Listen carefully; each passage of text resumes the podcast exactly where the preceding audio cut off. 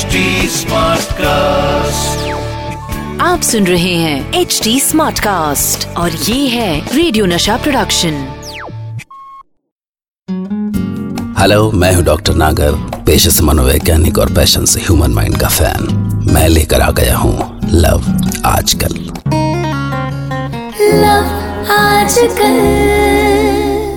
पता है लोग कहते हैं कि इस दुनिया में कहानियाँ सिर्फ़ कुछ ही हैं। बस हम उनमें थोड़ा बहुत छेड़छाड़ करके उनको एक नई शक्ल देते हैं। और लव स्टोरीज तो और भी कम है। पर वो लव स्टोरीज हमें हमेशा किसी और ही दुनिया में ले जाती हैं। ऐसी दुनिया में जिन्हें राइटर्स और फ़िल्म डायरेक्टर्स रोज बनाते हैं। पर कुछ कहानियाँ ऐसी होती हैं कि वो राइटर्स और डायरेक्टर्स के लिए भी पहेली बन जाती है। ऐसी ही एक कहानी है फ़िल्म डायरेक्टर रजत की। कहानी का नाम है पहेली। फ़िल्म डायरेक्टर रजत ने 40 साल की उम्र में ही फ़िल्म इंडस्ट्री में एक अच्छा खासा मकाम हासिल कर लिया था। पर न तो उसे फेम की चाह है और न बहुत सारे पैसे की। वो अजीब सा है, पाँच फिट छह inch salt and pepper look बिखरे हुए बाल। बस समझ लीजिए कि वो ऑर्डिनरी सी शर्ट पहने किसी भी फाइव स्टार होटल में पहुँच जाएगा। Typical artist type man woman relationship उसका पसंदीदा सब्जेक्ट रहा है। पर पिछले दिनों अचानक उसे एक पेपर की छोटी सी चिट मिली, जिसमें एक छोटा सा मैसेज था किसी लड़की के लिए। फ़िल्म डायरेक्टर रजत मुंबई में समंदर के किनारे बैंड स्टैंड पर अपने शानदार फ्लैट में अकेला रहता है। सिवाय एक लोकल मेड नीता के, जो वहाँ सात आठ घंटे की ड्यूटी देती है। नीता इंग्ले करीब बीस या शायद अठारह की होगी। गेहुआ रंग दुबली पतली सी, और ऐसा कुछ खास तो था उस कोमलांगी में। एक भोलापन, एक कशिश, और सबसे बढ़ के उसका किसी पहेली जैसा चेहरा, जिसे रजत भी बूझने में नाकाम रहा था। उन दिनों रजत किसी नई कहानी की तलाश में था कि अचानक एक दिन उसके हाथ जैसे कोई लॉटरी लग गई। वो सुबह बैल्कनी में बैठा हुआ सिगरेट के धुएँ के साथ समंदर की लहरों में खोया हुआ था कि तभी नीता उसे ऑमलेट पाव दे के गई। ब्रेकफास्ट साहब। ठंडा मत करना साहब। फिर मैं गरम करने के लिए इधर नहीं रहेगी। जाने का है मेरे को। हाँ ठीक है तुम जाओ मैं कर लूँगा ब्रेकफास्ट और बेख्याली में रजत ने पाव का टुकड़ा तोड़ के निवाला बनाया ही था कि उसमें उसे पेपर की कोई चिट सी दिखाई दी। पाव में पेपर का टुकड़ा? ये लड़की भी ना। और जब उसने वो चिट खोल के देखी तो वो चौंक गया। उसमें लिखा था तुम कल गुलाबी सूट में बहुत सुंदर लग रही थी। व्हाट्स दिस किसी का मैसेज लगता है। पर किसके लिए? और तभी उसे याद आया कि पिंक पिंक सूट तो कल नीता ने पहना था राइट फिर ये मैसेज लिखा किसने? नीता को मैसेज कौन लिख सकता है? कौन? कौन? नीता का ये सीक्रेट एडमायरर और तभी उसे ध्यान आया कि उसके फ्लैट में एक अंडा पाव वाला हफ़्ते में दो दिन अंडा पाव दे के जाता है। पर पिछले कुछ दिनों से वो हफ़्ते में तीन दिन और फिर शायद चार दिन आने लगा था। ग्रेट तो वो अंडा पाव वाला मनोज है इसका आशिक। क्या स्टोरी है? पाँच फुट दस इंच का वो पच्चीस साल का जवान लड़का और उन्नीस बीस साल की ये छुई मुई सी नीता।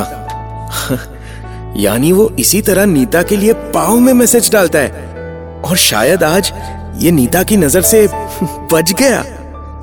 इंटरेस्टिंग रजत को अब इस लव स्टोरी में मज़ा आने लगा था। अब रोज जब अंडा पाव वाला आता तो वो उसके और नीता के एक्सप्रेशंस बड़े ध्यान से देखता। अंडा पाव वाले की आँखों में नीता के लिए एक हसरत सी होती, जैसे वो उसे कस के अपने मज़बूत बाहों में जकड़ लेना चाहता हो। पर नीता कुछ शाय शाय सी लगती थी, उसकी ज़ुबान अटक सी जाती। और वो डरी सहमी सी इधर उधर देखने लगती। कुछ दिन इसी तरह चला तो रजत को लगा कि इस स्लो पेस लव स्टोरी में कुछ करना पड़ेगा। कुछ ऐसा कि दोनों आगे बढ़े, एक दूसरे के करीब आए। इसमें उसके दो इंटरेस्ट थे। एक कि वो उनके बीच क्यूपिड का रोल प्ले करना चाहता था और दूसरा कि इसी बहाने उसे एक नया रोमांच और अपनी अगली फ़िल्म के लिए नई स्टोरी मिल सकती थी। उस पर जैसे इस कहानी के लिए कोई जुनून सा छा गया। और अगले दिन जैसी डोरवेल बजी, उसने नीता को किसी काम में लगा दिया और खुद जाके डोर खोला। खुद पाव वाले से पाव लिया, उसे किचन में लाया और पॉकेट से जल्दी से पेन निकाल के एक मैसेज लिखा। प्यारी नीतू, तुम्हें देख के लगता है कि बस देखता रहूँ। कितनी सुंदर हो तुम और तुम्हारी आँखें। हमको अपनी इन समंदर सी आँखों में डुबा दो। मैसेज लिख के रजत ने जल्दी से वो चिट पाव के अंदर रखी और जाने लगा कि तभी उधर से नीता आती दिखाई दी। कोई काम बचा है साहब? नहीं नहीं। आ, तुम लंच बना के चली जाओ हुँ? कहीं इसने मुझे पाव में मैसेज रखते हुए देख तो नहीं लिया? अगर देख लिया तो सारी लव स्टोरी पे यहीं फुल स्टॉप लग जाएगा। शिट ये क्या कर दिया मैंने? और फिर उसने लिविंग रूम से झाँक के देखा। नीता ने बहुत ध्यान से एक एक कर सारे पाव देखने शुरू किए और तभी उसे वो चिट दिखाई दी। और इधर उधर देख के उसने कांपते हाथों से वो चिट उठा के पढ़ना शुरू किया। पढ़ते ही उसका चेहरा शर्म से गुलाबी हो गया। जबकि रजत भी स्टोरी आगे बढ़ते देख के एक्साइट हो रहा था। अगले दिन उसने पाव के बीच एक नया मैसेज डाला। नीतू माई लव आज नीचे आओ ना, ग्यारह बजे पार्किंग में। रजत जानता था कि पाव वाला तो वैसे भी सुबह पाव देने के बाद सोसाइटी की पार्किंग में पेपर पढ़ के टाइम पास करता है या वॉचमैन से बातें करके। इसीलिए उसने जानबूझ के नीता को पार्किंग में आने का मैसेज दिया। कुछ ही देर बाद रजत बेडरूम में पहुँचा और उसने अपने फ्रेंच विंडो से देखा। नीता नीचे आई। अंडा पाव वाला वहाँ उसका इंतज़ार कर रहा था। शायद वो उससे कुछ कह रहा था। जाने क्या? सुनाई नहीं दिया, पर हाँ, नीता कुछ नहीं बोली। चुपचाप साँसें रोके खड़ी रही। रजत एक के बाद एक मैसेजेस डालता रहा। दोनों मिलते भी रहे। कभी पार्किंग में तो कभी वाटर टैंक के पास। पर नीता हमेशा उसके सामने कुछ चुप चुप सी रहती थी। बहुत ज़्यादा हुआ तो चेहरा उठा के एक लाज भरी स्माइल बस फिर रजत ने एक ऐसा मैसेज लिखा जिससे कुछ और हो। कुछ एक्साइटमेंट कुछ रोमांटिक तो मैसेज था, कल तुम्हारी बहुत याद आ रही थी। रात सो भी नहीं सका। सपने में तुम दिखी। बहुत सुंदर लग रही थी तुम। पीले रंग की शादी वाली नववारी साड़ी पहनी थी तुमने। मैंने तुम्हारा घूंघट उठाया। कैसे लज्जा रही थी तुम। जब तुम्हारे गाल पे मैंने किस किया? प्लीज़ शाम को नीचे आओ ना। कपड़े लॉन्ड्री में देने के बहाने। मैं भी उसी टाइम बिल्डिंग में पाँव देने आऊँगा। आज का मैसेज शायद ज़्यादा ही बोल्ड हो गया। क्योंकि जब नीचे आने का वक्त हुआ तो नीता काँप रही थी और लिफ्ट की ओर जाने लगी। रजत जल्दी से बेडरूम की फ्रेंच विंडो पर पहुँचा। वो भी नीचे पहुँची। पाव वाला भी इतने दिन नीता से ऐसे मिलते मिलते इमोशनली काफ़ी आगे बढ़ चुका था। और जिस तरह आज नीता उसके पास आई, वो खुद को रोक नहीं सका। पाव वाले ने आगे बढ़ के नीता का हाथ पकड़ लिया। वो पूरी तरह से कांपने लगी। पावाले के हाथ और आगे बढ़े और उसके हाथों से होते हुए उसके सुर्ख हो चुके गालों तक पहुँचे। पर तभी नीता ने उसका हाथ कस के पकड़ लिया। गुस्से से उसकी आँखें लाल हो रही थी। छोड़ो। छोड़ो हमको छूना मत।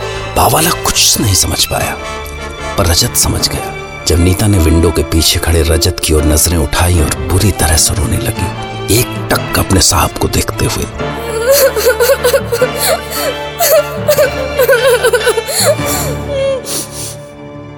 असल में वो पहले दिन ही रजत को पाव के अंदर मैसेज रखते हुए देख चुकी थी और इसके बाद अपने साहब के एक के बाद एक मैसेज पढ़ते पढ़ते उसका दिल अपने साहब के इतना करीब आ गया कि वो अपने बदन पे पाव वाले का हाथ बर्दाश्त नहीं कर सकी, क्योंकि उसका दिल चीख चीख के कह रहा था कि नहीं, इस पे हमारे साहब का हक है।